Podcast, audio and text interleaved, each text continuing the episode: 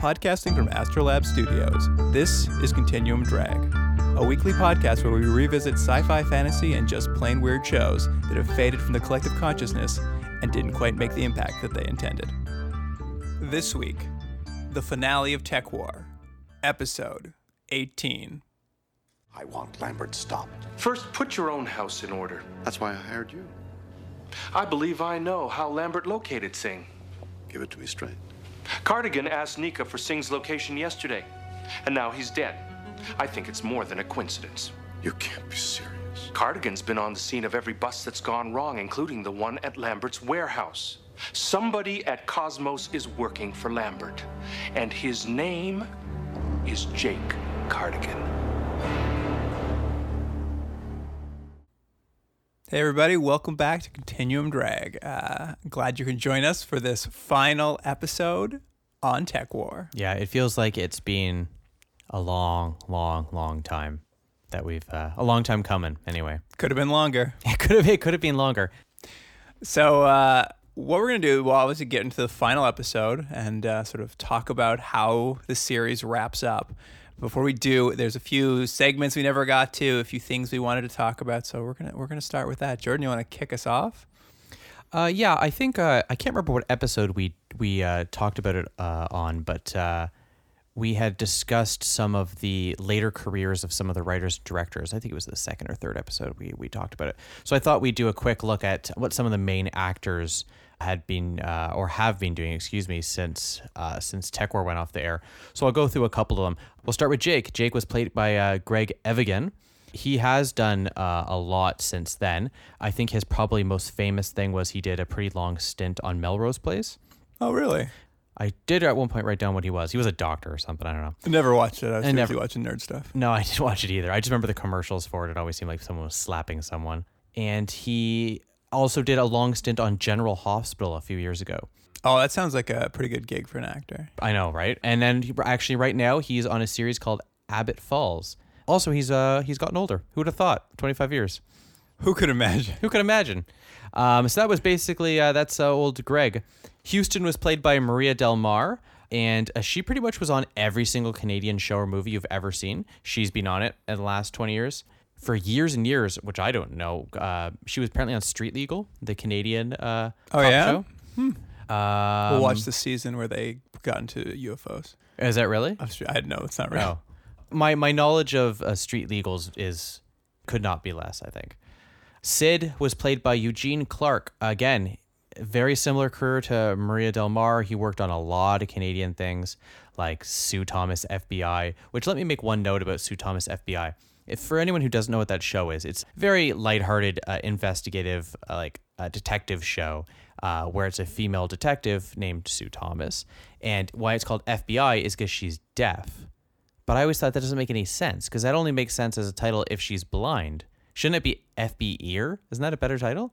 Doesn't she use her eyes to solve the crimes because she's deaf? Yeah, but not any more than I think any other detective. Right? FB ear. Much funnier. Uh, moving on is uh, Beth was played by Tori looking- Higginson. Sorry, I'm looking forward to cutting that. uh, Beth played by Tori Higginson, and I think I think we mentioned this way back when that she's by far the most popular actor. I obviously aside from Shatner, the most popular actor uh, that has been on the show, at least because she was on both Stargate shows. Oh, we we jumped past Sid, didn't we? No, no, I mentioned him. No, yeah, He was on Sue Thomas FB Ear. That's that's where we got caught up in that. But he uh, he was actually in one of George Romero's zombie films.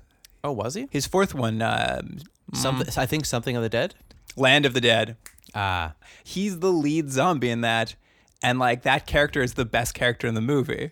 oh, I never saw it. It's it. really, uh, it's actually not a great film, but it's pretty good. And he actually is a very cool character in it because he's a zombie who's starting to like organize the zombies. But yeah, that was Sid. I'm like, oh, that's very Hmm. cool. That was, uh, I like that role. Um, Nika was played by Natalie Radford. Worked pretty steady. Her latest credits are Deadly Voltage and Darcy's Wildlife. Huh? Oh, both sound good, but Yep. very different. And uh, What do you finally, think Deadly Voltage is about? I'm I'm hoping it's about just just electricity that's too much to handle. It's like an electricity man comes to life. Yeah, Yeah, something like that. Nice. And finally, uh, Winger, played by Maurice Dean Wint. And I have to say, of all the things I looked at, I was most excited about him because he wasn't in one, but he was in two separate RoboCop series. He just he played to a robot like he did here. He I don't know if he played. It was a robot. Typecast as a robot. I think he's just typecast as someone who will do movies. Also, before he was on TekWar, he was in Captain Power and the Soldiers of the Future. Remember that? No. It's a it's a TV show where it was the first TV show. Maybe someone correct me if I'm wrong, but I'm pretty sure it was the first TV show with CGI, Oh. not good CGI, Oh. and uh, and also it was very it was supposed to be interactive with people watching it. So if you had this particular gun as a kid, you could shoot the screen and like get like sort of like a duck hunt type thing. oh yeah. Anyways, it that it was probably oh, I would guess it would end off the air in about like 87 or so. I didn't have cable, so I missed all of these things. Sorry. Anyways, that's that's pretty much it. So, as unremarkable a segment it is, uh, it's really just reflecting the unremarkable careers of the cast. but they're all they're all working, so you can't like slag them. They all worked like pretty much all of them are all still working. I mean, I've never done anything anyone's ever heard of, right? So Not even this. not even yeah. There you go. So who am I? Nobody. Great. Well, thanks, Jordan. That's some uh, interesting information about all that, all the people we've come to know and love on Mm-hmm. the series. Yeah, we didn't really love them, but you know, Okay, so since we're walking away after this episode from TekWar, at least until someone yells at us on the internet and we come back because we're so, no one will no one will ever be upset that we're not talking about TekWar anymore. There were only five episodes we didn't watch. Mm-hmm. I'm gonna give you the titles, and we'll go back and forth and try to figure out what we think that episode was about. Sure. Okay. I, I'll go first here. Zero tolerance.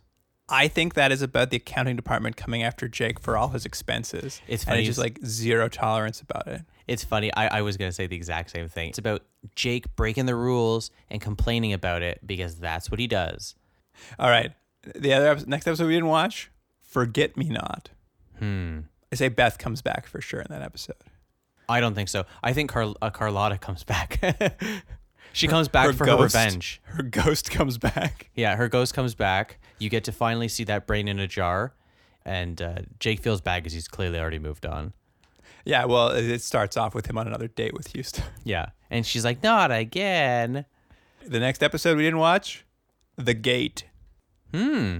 It's about Jake finally getting the fence that he's always wanted to put up at his home, and he's and he gets a, a gate, but the gate ends up being hooked up by someone who works for Tech Lord, and uh, it uh, electrocutes and kills Jake, and then he ends up going into an electric heaven, and uh, he has to fight his way out um, by as uh, Deadly Voltage. as Deadly Voltage. Yeah, That's what that movie's called, right? yeah, Deadly Voltage. Nice. What do you think? No, I'm good with that. That sounds great. Yeah, that did sound great, didn't it? I, I mean, I'm not gonna come. There's no holes there. I'm not gonna come back on that. All right, next up, Skin Deep. Um, it's based on one of Jake's pickup lines that he uses all the time, and it's about uh, him hitting him hitting the dating scene and finding that he's uh, he may be getting a little too old for the go around.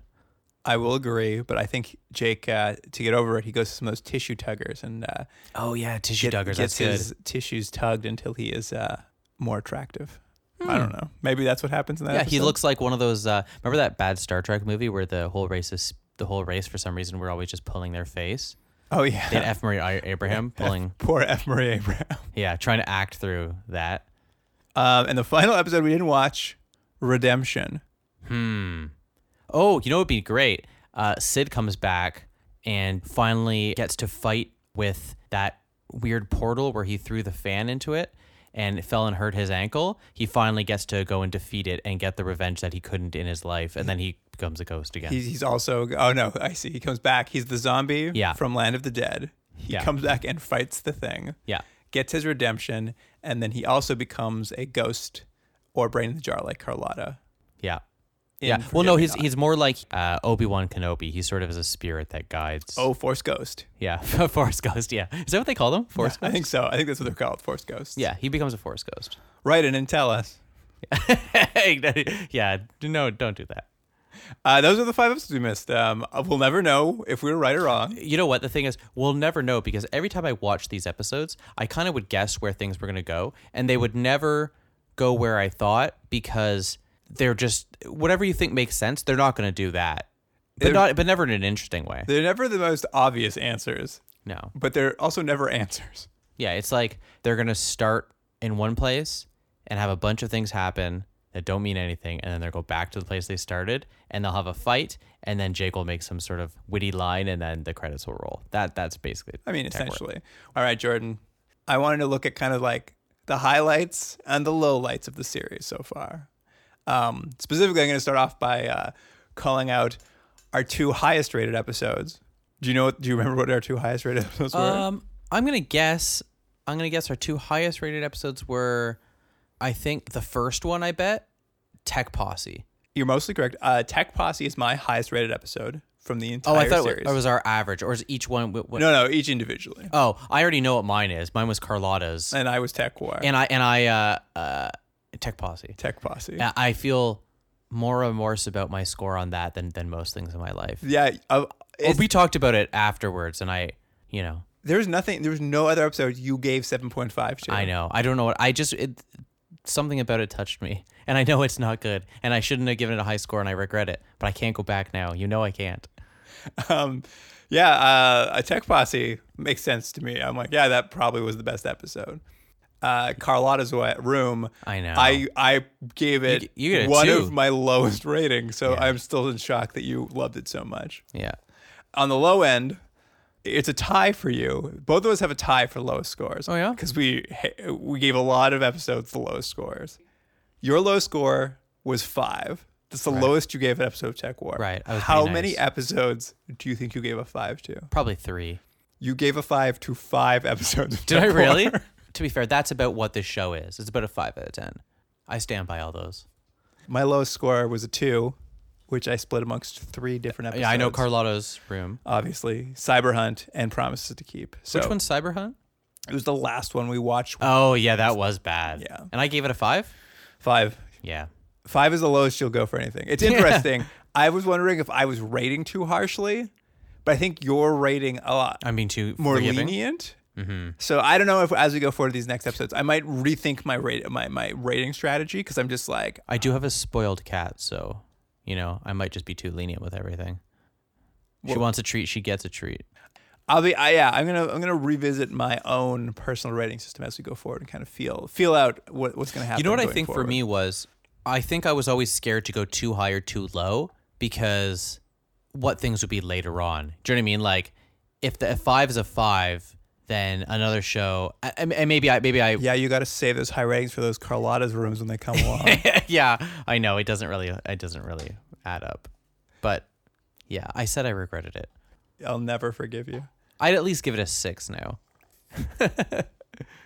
Well, we're not going back, so We're not going back. it stays what it is. Once you're in the escape pod, Once those ratings are put in stone, that's where they stay. yeah. So uh, here are some other. I was just kind of like trying to think of what some of my personal highlights from the show were because Mm-hmm. it wasn't a great show. No, it was not. But I was I was thinking back, and I can say that the things I looked forward to most in this show, and it obviously changed as the season moved on. But at first it was Sid, and then after Sid died and Winger started becoming more of a character, I was very excited to see Winger on screen. But they didn't develop him at all past that one episode. I will admit, I wonder if them being a highlight for me is because they never got developed, so I didn't have to worry about them being ruined. They kind of were all potential and no disaster. Yeah, I don't know. I don't know if there's that many highs on this show.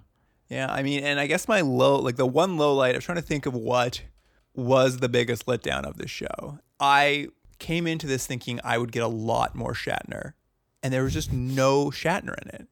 There's a surprising lack of him, except you know, spoiler for uh, episode 18. He's all over episode 18. Yeah, Now, I don't know if he was in any of those others, but yeah, he was gone after what episode two or three. Like, he just was gone. I, I would bet that he was in the episode 17 as well, that they brought him in for like a block of two, like they did at the Right. start of the series. Kind of two episodes at the top, two episodes at the end. That was like kind of what was agreed to. And he directed the first episode, he directed the last episode. But I, I really expected to get a lot more Shatner out of the show. Did he direct the last episode? He did? Oh, because I was gonna say it's again we're gonna talk about it when we get to it, but it was the worst directed episode of any of the tech war we've seen so far. It was it was I would gonna say almost unwatchable. I think it might have been, and I know we've already taken the escape pod, my least favorite episode. I hated it so much. I hated, hated, hated the episode. Well, I'll, I'll save my opinions for later, but I'm gonna say the best scene of the entire series is in this episode. Is it? I have to think what that is.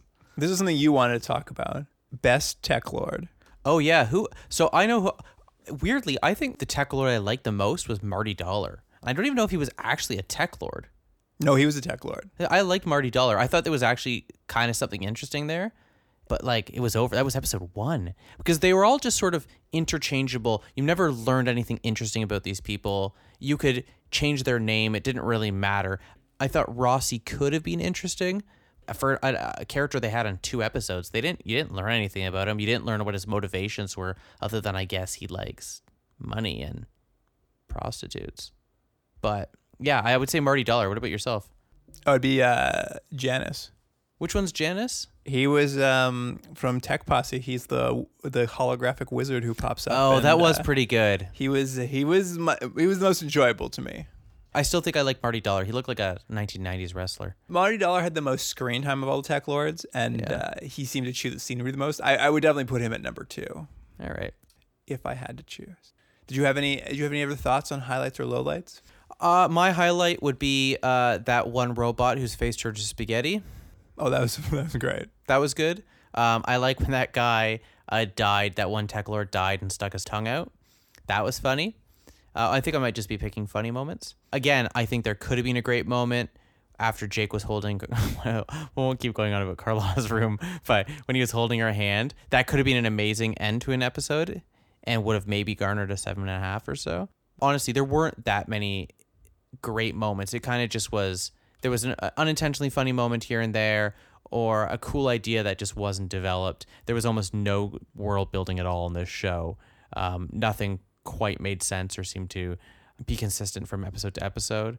Um, and low lives, I, I just I hated the character Jake so much. I hated he was the star of the show, and I feel bad for the actor. I'm sure he did whatever he could. I just I was like I'm so uninterested in this paint by the numbers two dimensional character who is not even an interesting vehicle into this world. He's, I hate him. Fair enough. Not a runaway success as far as a lead character goes. I think he got a haircut in the last episode. Did you notice that? I was going to bring that up. I also think he got a haircut. I Yeah. think they ga- gave him a little bit of a makeover in this last episode. I actually think the actor himself did better work than a lot of people would have with the That's character. That's what I mean. I don't think he's bad at all. I just think the character is terrible. Absolutely agree. He didn't have a lot to work with, but I actually thought he found some humanity for Jake. Do you? I mean, it was tough, I think, to do, but I didn't find him as obnoxious as I feel like he probably read on the page. Hmm. Yeah, I still found him pretty obnoxious. You know, All right. there we are. All right. Yeah. Um, speaking of highlights and lowlights, let's quickly talk about the podcast itself for a second. okay. We're at the kind of end of our first cycle of episodes. We're finishing up TekWar. The end of the last episode, you were very disappointed that we were getting in that pod in that escape pod. I know, and we talked, and we after off the air like a counseling session. We we talked about it a little bit more too. You know what it was, and this is gonna sound like I'm being a little bit flippant, but it was watching TekWar was like being in an abusive relationship, and I kept making excuses for it. Like, yeah, I know it- TekWar hits me every now and then, but you don't understand it like I do, you know. and uh, and and somewhere along the line, I started like, for better or worse, started wanting to watch TekWar, even though I wasn't enjoying it. I just it became my routine of watching these episodes and then talking about them. And so then it was like, oh, it's over. Even though it's a good thing it's over, and I don't want to watch this show anymore. Like even watching episode eighteen, I was like, oh, I gotta do this again. But there was a weird sense of uh, finality that. I think I, I hadn't, hadn't, hadn't emotionally pre- prepared myself for. but I'm fine with it. I'm quite happy we're done with TekWar. I really don't want to watch anymore. All right. Do you want to get into the finale? I can't wait to get into the last episode. TekWar, episode 18 Betrayal. Jake is trying to monitor an illegal weapon shipment, but someone has tipped off the Tech Lord. A spy is suspected in the Cosmos agency. After investigating, Bascom and others believe Jake is the leak. Someone is out to get Jake. Yeah, this episode's terrible. It's really, really bad. And it, like, what a way to end a series. Like, I mean, maybe they didn't know they were going to end the series. But this episode is a real stinker. I will say, though, it is a real family affair. William Shatner directing, Oh, yeah, that's right. Elizabeth Shatner writing, Mm-hmm. and Melanie Shatner starring. Oh, what? Who is that? Oh, you did you didn't catch No, Melanie I didn't. Shatner? No, I always I always skip through the Two credits. daughters, one writing, one starring, Who was she? William directing. I'm, I'm trying to remember now. I'll tell you when we get to her. and Okay. You can, uh, you can you can be surprised. Oh, is that why this episode is so bad? It's it's all gonna say we'll go through it. This episode feels like one, they didn't get all the scenes they needed, and two, the people working on it may have been blind. Like nothing works. Everything's the camera's in the wrong spot, and people are giving dialogue, and it doesn't seem like they know where the camera is. It's just it's so bad. All right, let me let, let me start us off. Jake and Houston are on a stakeout. They've received a tip, presumably an anonymous tip, since that's how they work. Yeah. And they're there to stop arms dealer Lambert from, uh, I guess, selling arms at this warehouse. And Houston's in a bad mood. She's making fun of how bad Jake's jokes are. Yeah, there's there. But maybe to be fair, she's probably been stuck in a car with him for twelve hours. it looks very cold outside where they are. Like even the actors look very cold. But isn't it weird though? They're on a stakeout, right?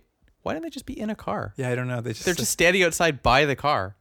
They follow a guy into a warehouse, and this is to be the best location they've ever found for this show. Oh yeah, I have to say this. This was the one saving grace in this show. Is is I know you're this is the big dinosaurs. It is a warehouse full of like giant cartoon animals and animatronic dinosaurs, and they're all just huge statues everywhere. And they don't fit with the show at all. No, it it, it Like it is- looks it looks like they rated a children's TV show and go, oh yeah, we'll use these as props. Well, it, it does look like locations found a warehouse where someone was storing floats or something. Uh, I don't understand how they came across this place. Jake and Houston try to break up the arms deal or whatever's going on, but it turns out Lambert's a hologram and he's expecting them. And so they get in a shootout with the henchman who's there, which is crazy because they start blowing up. Like there's an animatronic dinosaur that's like turning its head that looks very expensive. And they like are blowing it up with pyro- pyrotechnics. They're like blowing up all these very expensive looking props. also, Jake uses his wave gun, and do you notice it like it like blows something up? I'm like, he's never done that with a wave gun before. It just knocked people over. Yeah, it's it's it's kind of amazing. It's kind of the best fight sequence they've ever had, just because it's the weirdest location and like they really are using a lot of pyrotechnics in it. They're like destroying Yeah. All this stuff. I mean, maybe I don't know what it where they found this place or what was going out of business. They were like a Chuck E. Cheese went out of business, Yeah. and they were just allowed to blow up all of their props. I Don't, don't you think it was a kind of a disappointing scene though? Like it seemed like something out of the silver age of comics of these larger than life props that they're fighting on. You know, like Batman's fighting Joker on a gigantic typewriter set and they keep hitting keys as they fight, that sort of thing. And that's what I thought this scene was going to be like with these animatronic things, but it wasn't. They just kept cutting them to incredibly weird camera angles that were disorienting. They only had two hours to shoot that. They didn't have time to like Yeah. think anything through. Right. At any rate, during this shootout, Jake suddenly has this vision or this like waking nightmare where this man appears to him and he like this is I guess the setup for the episode is Mm-hmm. Jake is suffering from these like hallucinations, these waking hallucinations. Which look just like a hologram. Yeah, well that's it. Uh, in a world full of holograms, it's tough to know when we're supposed to understand Jake is suffering a mental break. But yes, a man like shifts into gear, Lambert's escaped, and we come back to Cosmo and we learn kind of what's going on. And that is Bascom has a personal vendetta against Lambert, and so they're on this case to get this like weapons dealer. And Yeah, he's he's hounding this particular tech lord because he has a personal vendetta against him. Yeah, and I'm just gonna get into it now, like what the deal between Bascom and Lambert is. It's played out over the episode, but it doesn't really matter. I, I think my favorite part though is uh, later in the episode, Houston uh, asks straight out, "It's like, what's with you and Lambert?" And Bascom's like, "That's my business." So she says, "I thought it was Cosmo business," and Bascom says, "There's no difference." It's the first time we've explicitly said this is just a place for Bascom to run down his personal vendettas against Yeah. people. There's no he can have all these higher ideas. Bascom is really just like some like rich man just running the security that's- company. And that's the thing, though. But like, haven't they realized that at this point? Because I mean, we, look, we can get into this. He so he brings in this bureaucratic guy, um, who, by the way, should be played by Lance Reddick. But anyways, he brings in this guy who's basically, for all intents and purposes, he's an efficiency manager who's there to try to catch leaks. He's all he's all going about how things need approval and you need to get you know do the things in the proper order like an, a way an office is supposed to work. I love that the thread through this entire series is how much they hate bureaucracy and doing things the proper way. And it's like, but that's how the world works. When the light says green, you go, and when it's red, you stop. If you start screwing around, that's how things go wrong. it turns out Lambert goes back to the the old Brazil war Yeah, right. He was a protege of Bascom's until this is was confusing to me a little bit, but Lambert killed 100 prisoners, stole their weapons, which I'm like, why kill them? They're already prisoners, and you already have their. You don't need to kill them to take their weapons. He's evil. And then he just becomes a gun runner to tech lords. But I like that he's like he's like he's my protege and he like he really slipped up. Like could you imagine just like you're training someone, you're an accountant and you're training someone, you're like you're like, "Oh, my last assistant. Oh, they weren't very good." Like, "Oh, what happened?" Uh, they killed 100 people and stole a bunch of uh, nuclear missiles. They really screwed up. Yeah, it does You know, seem it's like, it- "Whoa, that is like how did they even get that opportunity?" He broke bad pretty hard. yeah, exactly. At any rate, Bascom apparently got blamed by the military and he had to go find evidence to prove his innocence, which brings up an interesting point. Is from this story, it's apparent that Lambert was arrested and put in the freezer at some point. Uh They, they was he was he in the freezer they already? explicitly say it, and this will come up later, but they explicitly say it because he's going to the same psychiatrist for freezer oh, burn yeah. that Jake is going to. Okay, so he killed 100 people, started running guns, but you caught him. And granted, the Brazil War was what, 30 years ago? No, it's it can't be that long ago because the what's her face from the was in the Brazil War, right? Oh, right, right. So like 15 years ago. I bet even less. Uh, Like, how long was his sentence? What was uh what was the girl's name who uh when Jake pulled her out of the freezer, the Russian in the Russian episode? Oh, I- she was in for like hundred years, wasn't she? Yeah, she? she, she got 100 years for killing eight people. I just was like, okay, Hold on, let me stop you. Are you saying that TekWar has inconsistencies from episode to episode and that no one has thought out anything? I know that hasn't been your experience so it's far. not been my experience with TekWar. They've been pretty shipshape. At any rate, that is kind of the backstory between Bascom and Lambert and why Bascom wants to get him.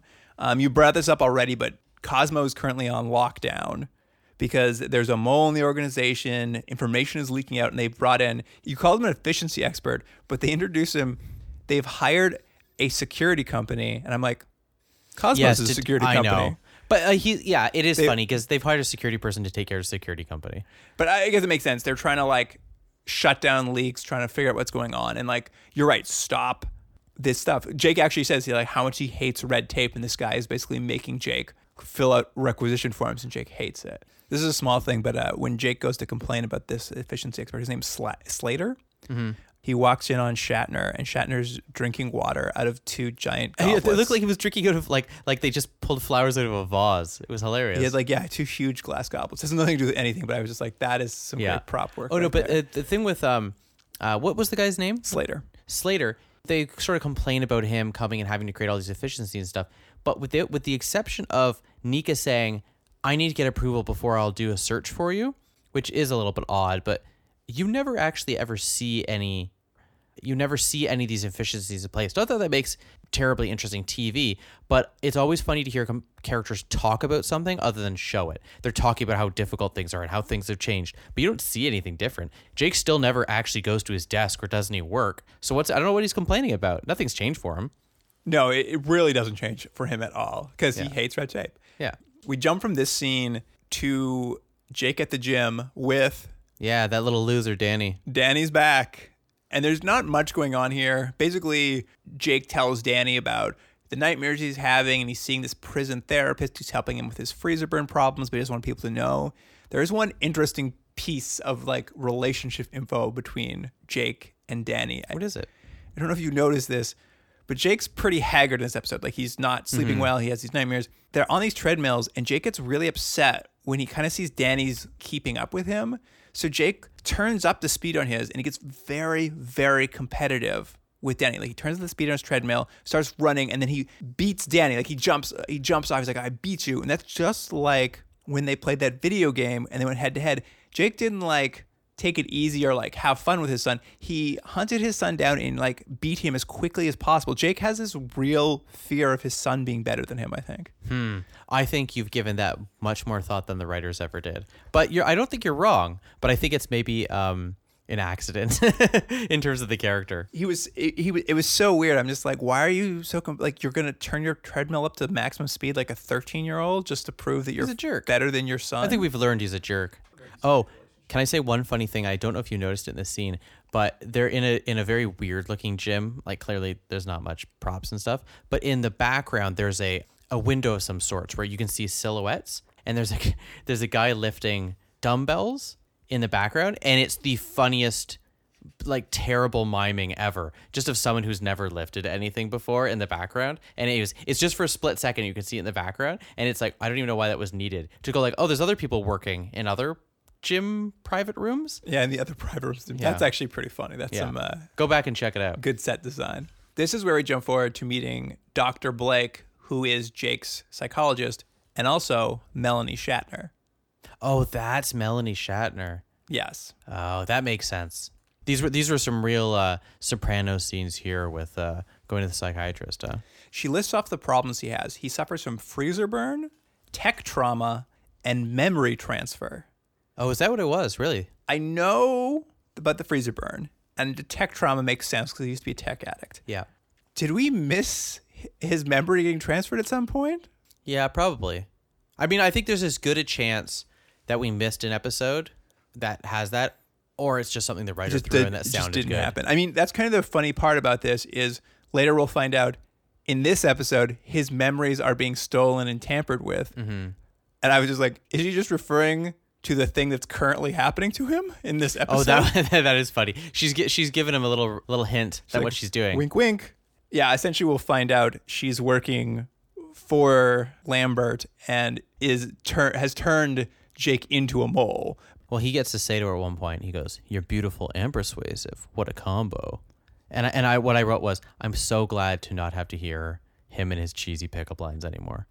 So at this point, he uh, she does his therapy with him, and I goes to I'm I'm guessing this is your favorite part of the episode where he goes into the dream and he does his little run in the dream. It was my favorite part of the episode. Well, I love it. Uh, he gets in like a dentist chair with like this like light halo above it. Yeah, it just looks like he like a hair dryer from the 1960s. And she's got a like another one of these just like handheld controllers they never show you. And did you see how she turned on the machine? no, I know it looked like he was holding Hulk hands. She took the I guess computer in her hand and she just like tapped it against the side of a metal bar. Oh, really? and they're like, oh, I guess that's how it turns it on. But yeah, they go into his mind, which is like TV static.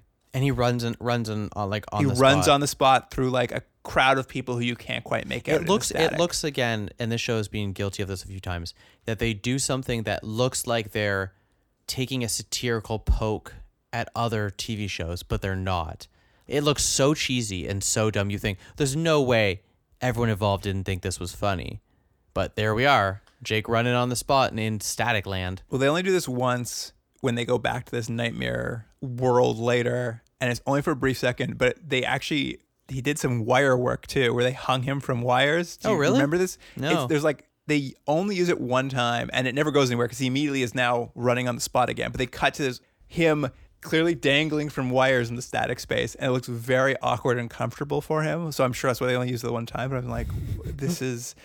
Someone had big ideas for what this inner space was going to look like, but they just couldn't quite execute. yeah well they, they couldn't not quite execute they couldn't execute it at all it was shatner you know the only thing he's good at executing his wife Oh, right I'm so sad. I looked into that some more. Now, I- now I'm not. Now I don't think it's as funny. It's not as funny. Well, he was. Cle- you know what? Let's be fair. He was investigated and cleared. So I read up a little bit. It sounds like it sounds like it had more to do. I think the people who are blaming him for her death. It sounds like she had some substance abuse issues that Shatner didn't take seriously enough, oh, I see. and then she died from her substance abuse issues. So he's not maybe guilty of holding her head under the water so much as as he's being found guilty of perhaps not being the husband he should have been, Right. which is a much sadder state. That is sad. yeah. So what you're saying is we should stop joking about it. Well, it's fine. This show's over. yeah, yeah, yeah. Just like that marriage. Anyway, in this nightmare town, he sees this vision again, which I guess is supposed to be his worst fear. That's what she's saying he's trying to find. We'll find this out later. It doesn't matter. They hide it from us for so long, and then it doesn't end up meaning anything. Well, well, let me ask you. The theory behind this is she tells him that he's having freezer burn issues and nightmares and stuff because he hasn't come to term with his biggest fear, Yes. right? But how does that work? So, and and this is the spoiler. What they're doing is they want to uh, then implant a fake fear that he has That- so that he'll do something. that happens later. They don't have that plan I know, yet. but but what I don't know if I understand how that works at all for them. he doesn't. I guess because they are using this chair, they can look at his m- memories, so they can like steal secrets. But like his greatest fear, and they won't reveal this for a while, but the the man who keeps appearing in his visions in Wake, the waking world is Jake's father. Right. Which is a weird. I mean, maybe they introduced him in the movies, but like it's a weird way to introduce his father in these weird flashes. He's never come up before. And yeah, I, I don't know. The plan doesn't necessarily make a ton of sense. I mean, that's Because like, how many secrets could they be getting? Like Jake doesn't even do any work. they, they seem to just They're get- like they're like we pulled another secret. It seems like uh, he asked Nika to do a Google search for him. That's it. yeah. I, I, I maybe that's maybe they just get his email password Yeah, right, right.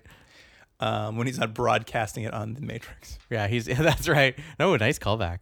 anyway, that's kind of it. Kind of ends there. We get this brief glimpse that they're gonna go meet some guy. I don't know why. I don't know who this guy is. Maybe they he tipped them off, but he's already been killed. So this the inference is that someone leaked this informant they have. He's already been killed. Which is when we get to the best scene of the episode.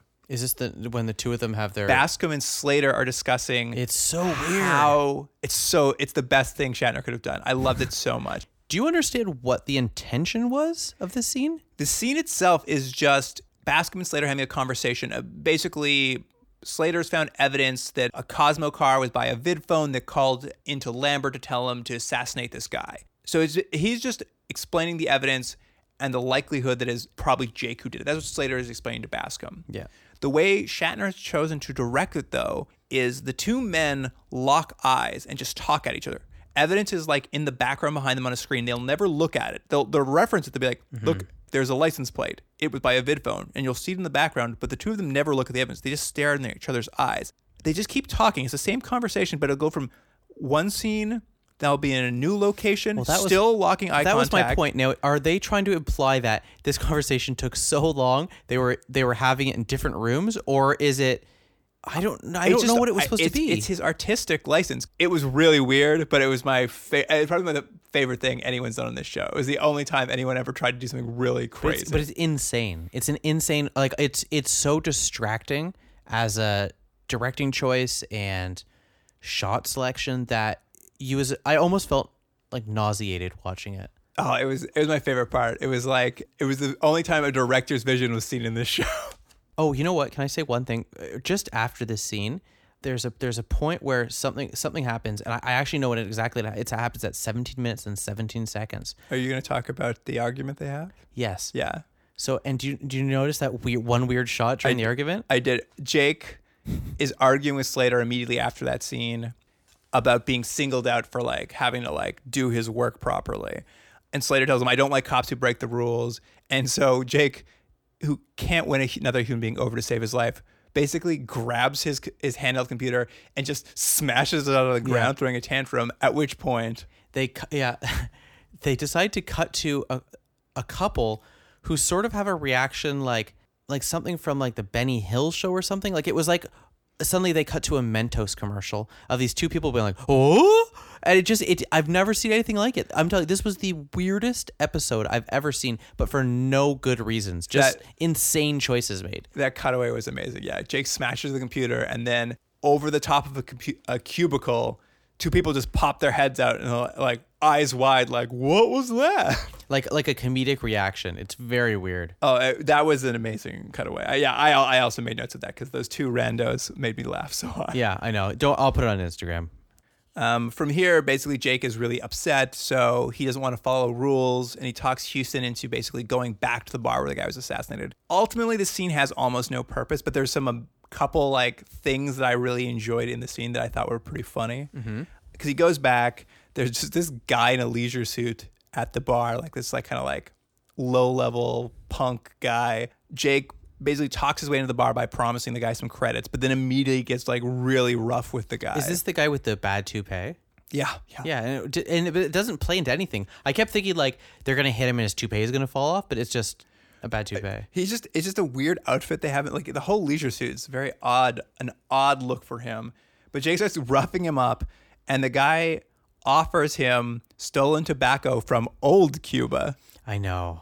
So now we know there's an old Cuba and a new Cuba I know. in the World TekWar. I, it's funny when they mentioned that. I I, I I was watching. it, I thought, oh man, Luke, Luke's gonna love that. oh, I was so happy to find out more about this world. So what do you think? What do you think happened? They split Cuba.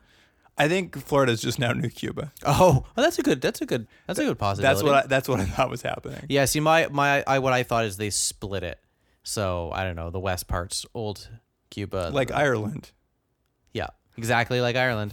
Protestant Cuba and Catholic Cuba. Yeah. Yeah, that's how Uh, it's split.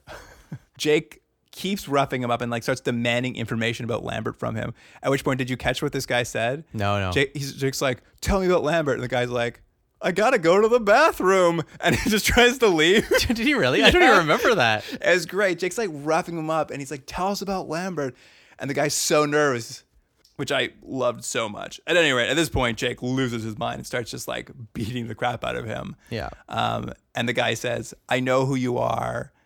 You're the mole, Jake. Everybody knows this. That that's the word on the street." And Jake's like incensed by this, and Houston has to pull him off.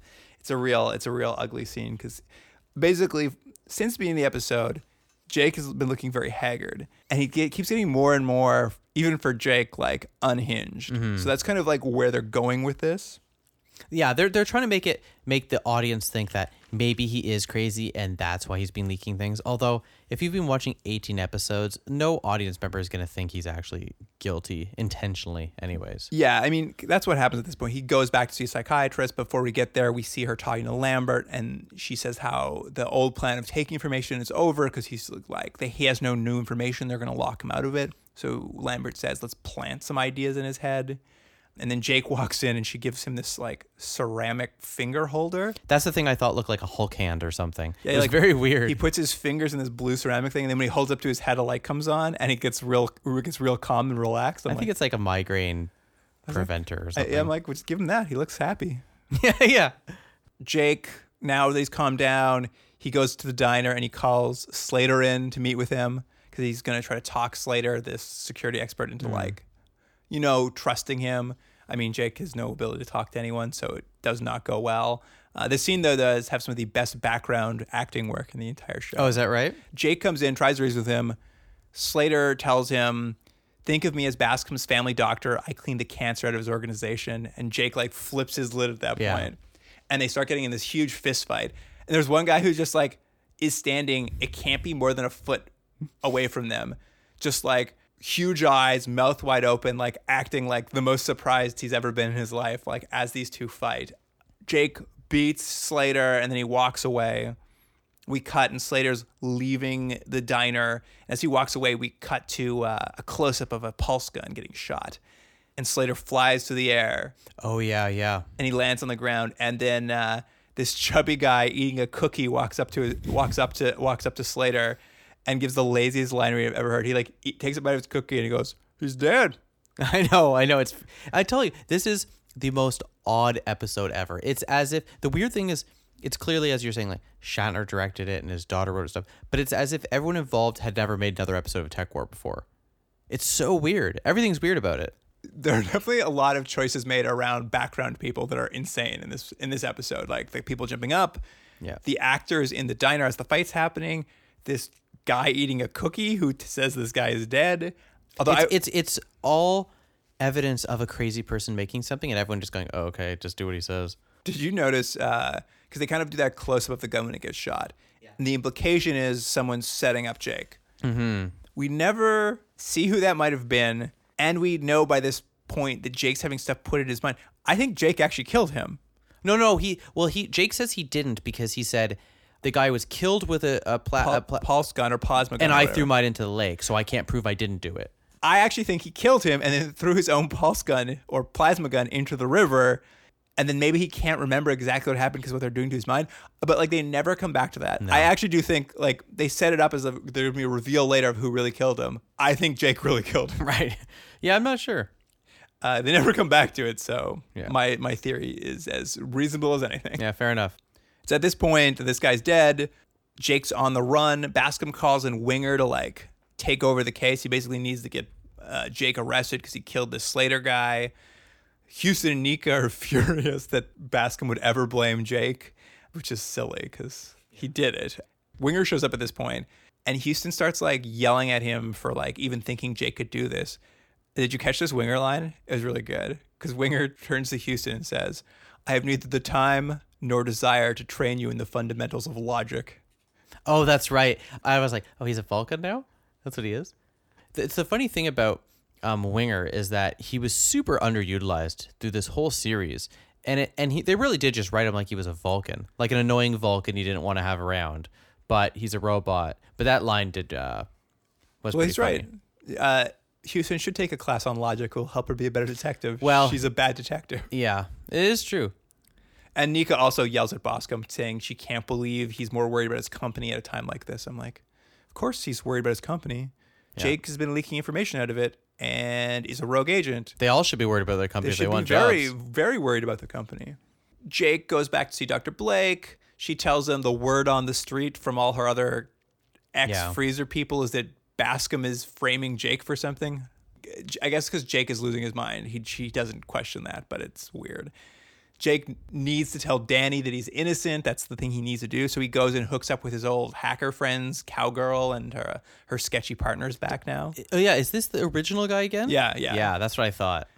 They don't want to help him because the Matrix police have wired the Matrix for sound. Yeah, of course, of course what, they have. what does that mean? Yeah, of course they have. They've Don't wi- question it. They've wired the Matrix for sound, but he offers them a bribe, and they just say okay. Uh, Jake is even losing his mind. He still does what he does best. Yeah, bribes.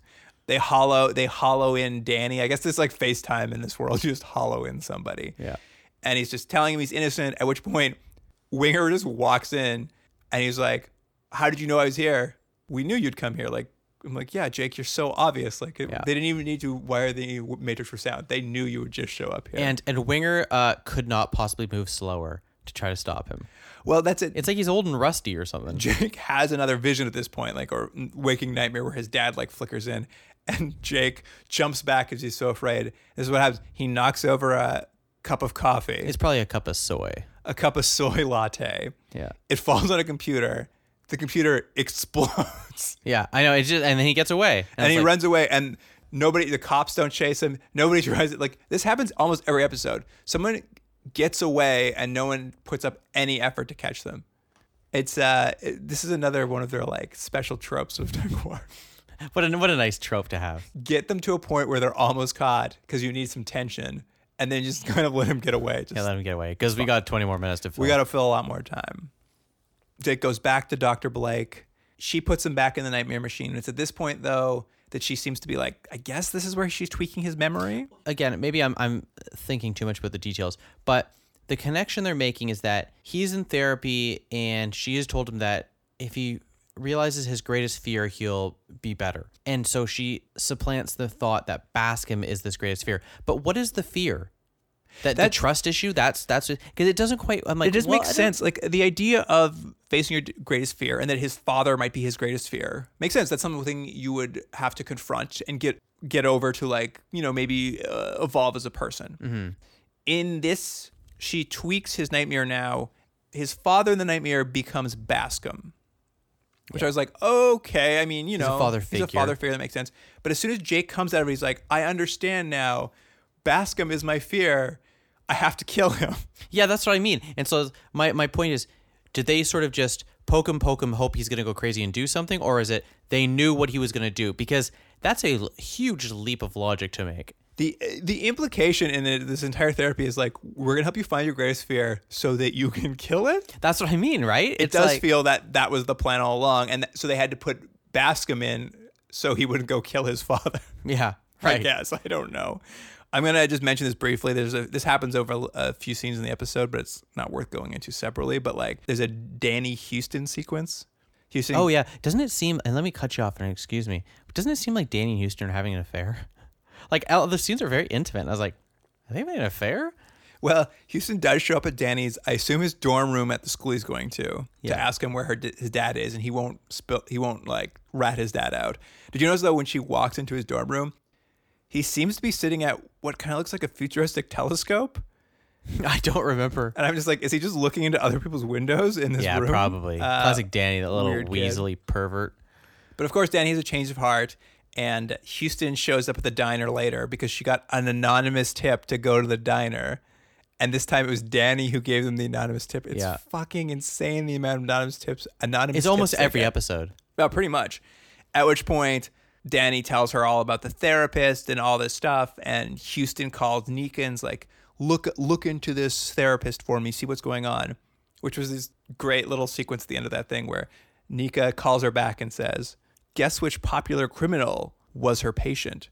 To which Houston replies, "Don't tell me," and she just hangs up. yeah, because it, w- wouldn't it be funny if she was like, "No, it was Rossi. It was Rossi. Don't don't Well- get the other guy." I mean, it seems like don't usually you're like, don't tell me it's the guy we're looking for. You usually confirm the information. You don't just make the assumption. But yeah, she just hangs up the phone and doesn't ask any more questions. Uh, at, at this point, we kind of like race to the end of the episode. Houston goes and arrests Dr. Blake. And she really assaults her too. Huh? Yeah, she gets really in her face and like warns and Dr. Blake warns that warns her that Jake's on his way to kill Bascom. We get a line of dialogue from Bascom saying, Winger's gone and arrested Lambert. I'm just like, I know. He's the big bad guy, and we're having him arrested off screen Yeah. by another character.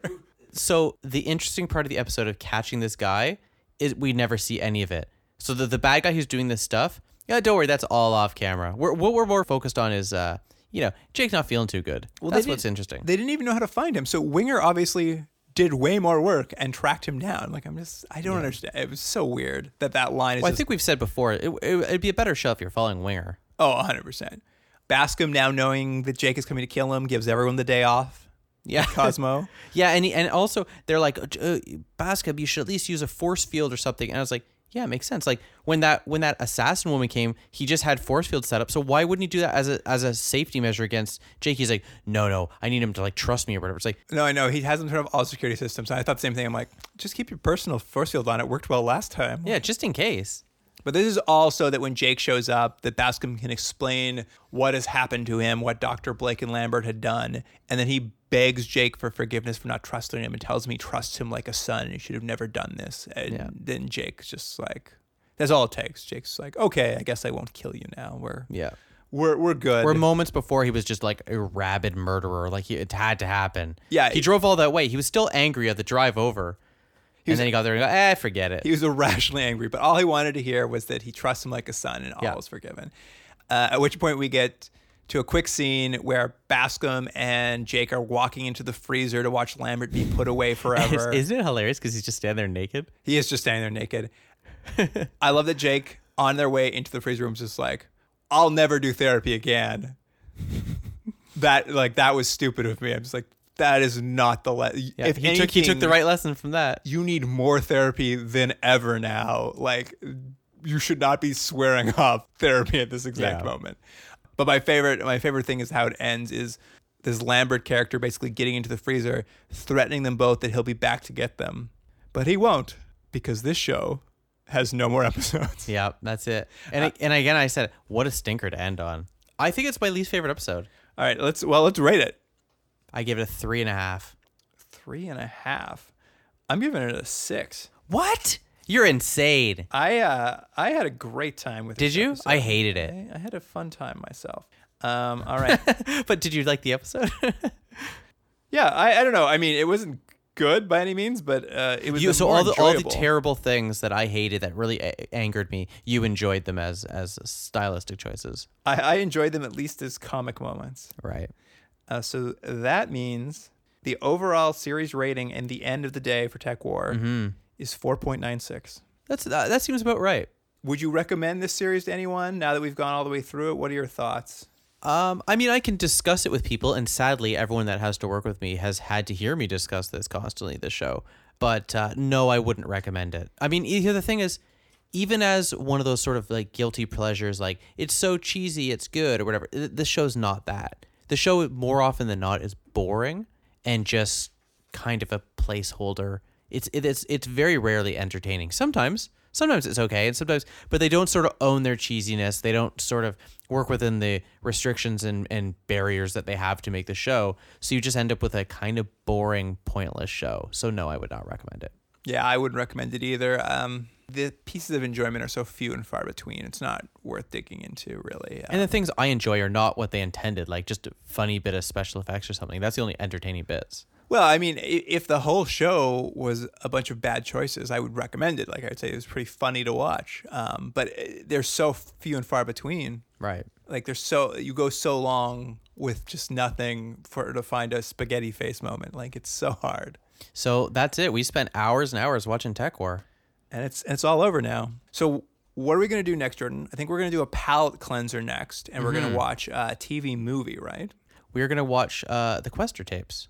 Yes, yes. The Questor tapes will be the uh, TV movie we'll watch. It'll just be a kind of a one-off episode since it's just TV movie, mm-hmm. and we'll come back after that. I think we're gonna get into a TV series, I believe, from the '70s, Beyond Westworld. Beyond Westworld. I think it's actually 1980, but we'll we'll we could talk about that when we get to it in a couple weeks' time. Sounds it sounds good to me. Uh, thanks for listening to our whole series on TekWar. I thought I was sure you were gonna say horrible series of TekWar, which both accurate. Both you listened to all of it, and it was horrible.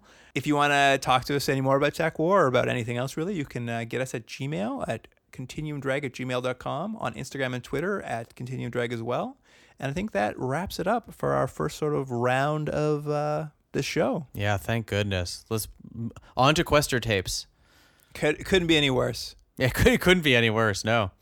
Fantastic. Well, I'll see you next week, Jordan. All right, talk to you later.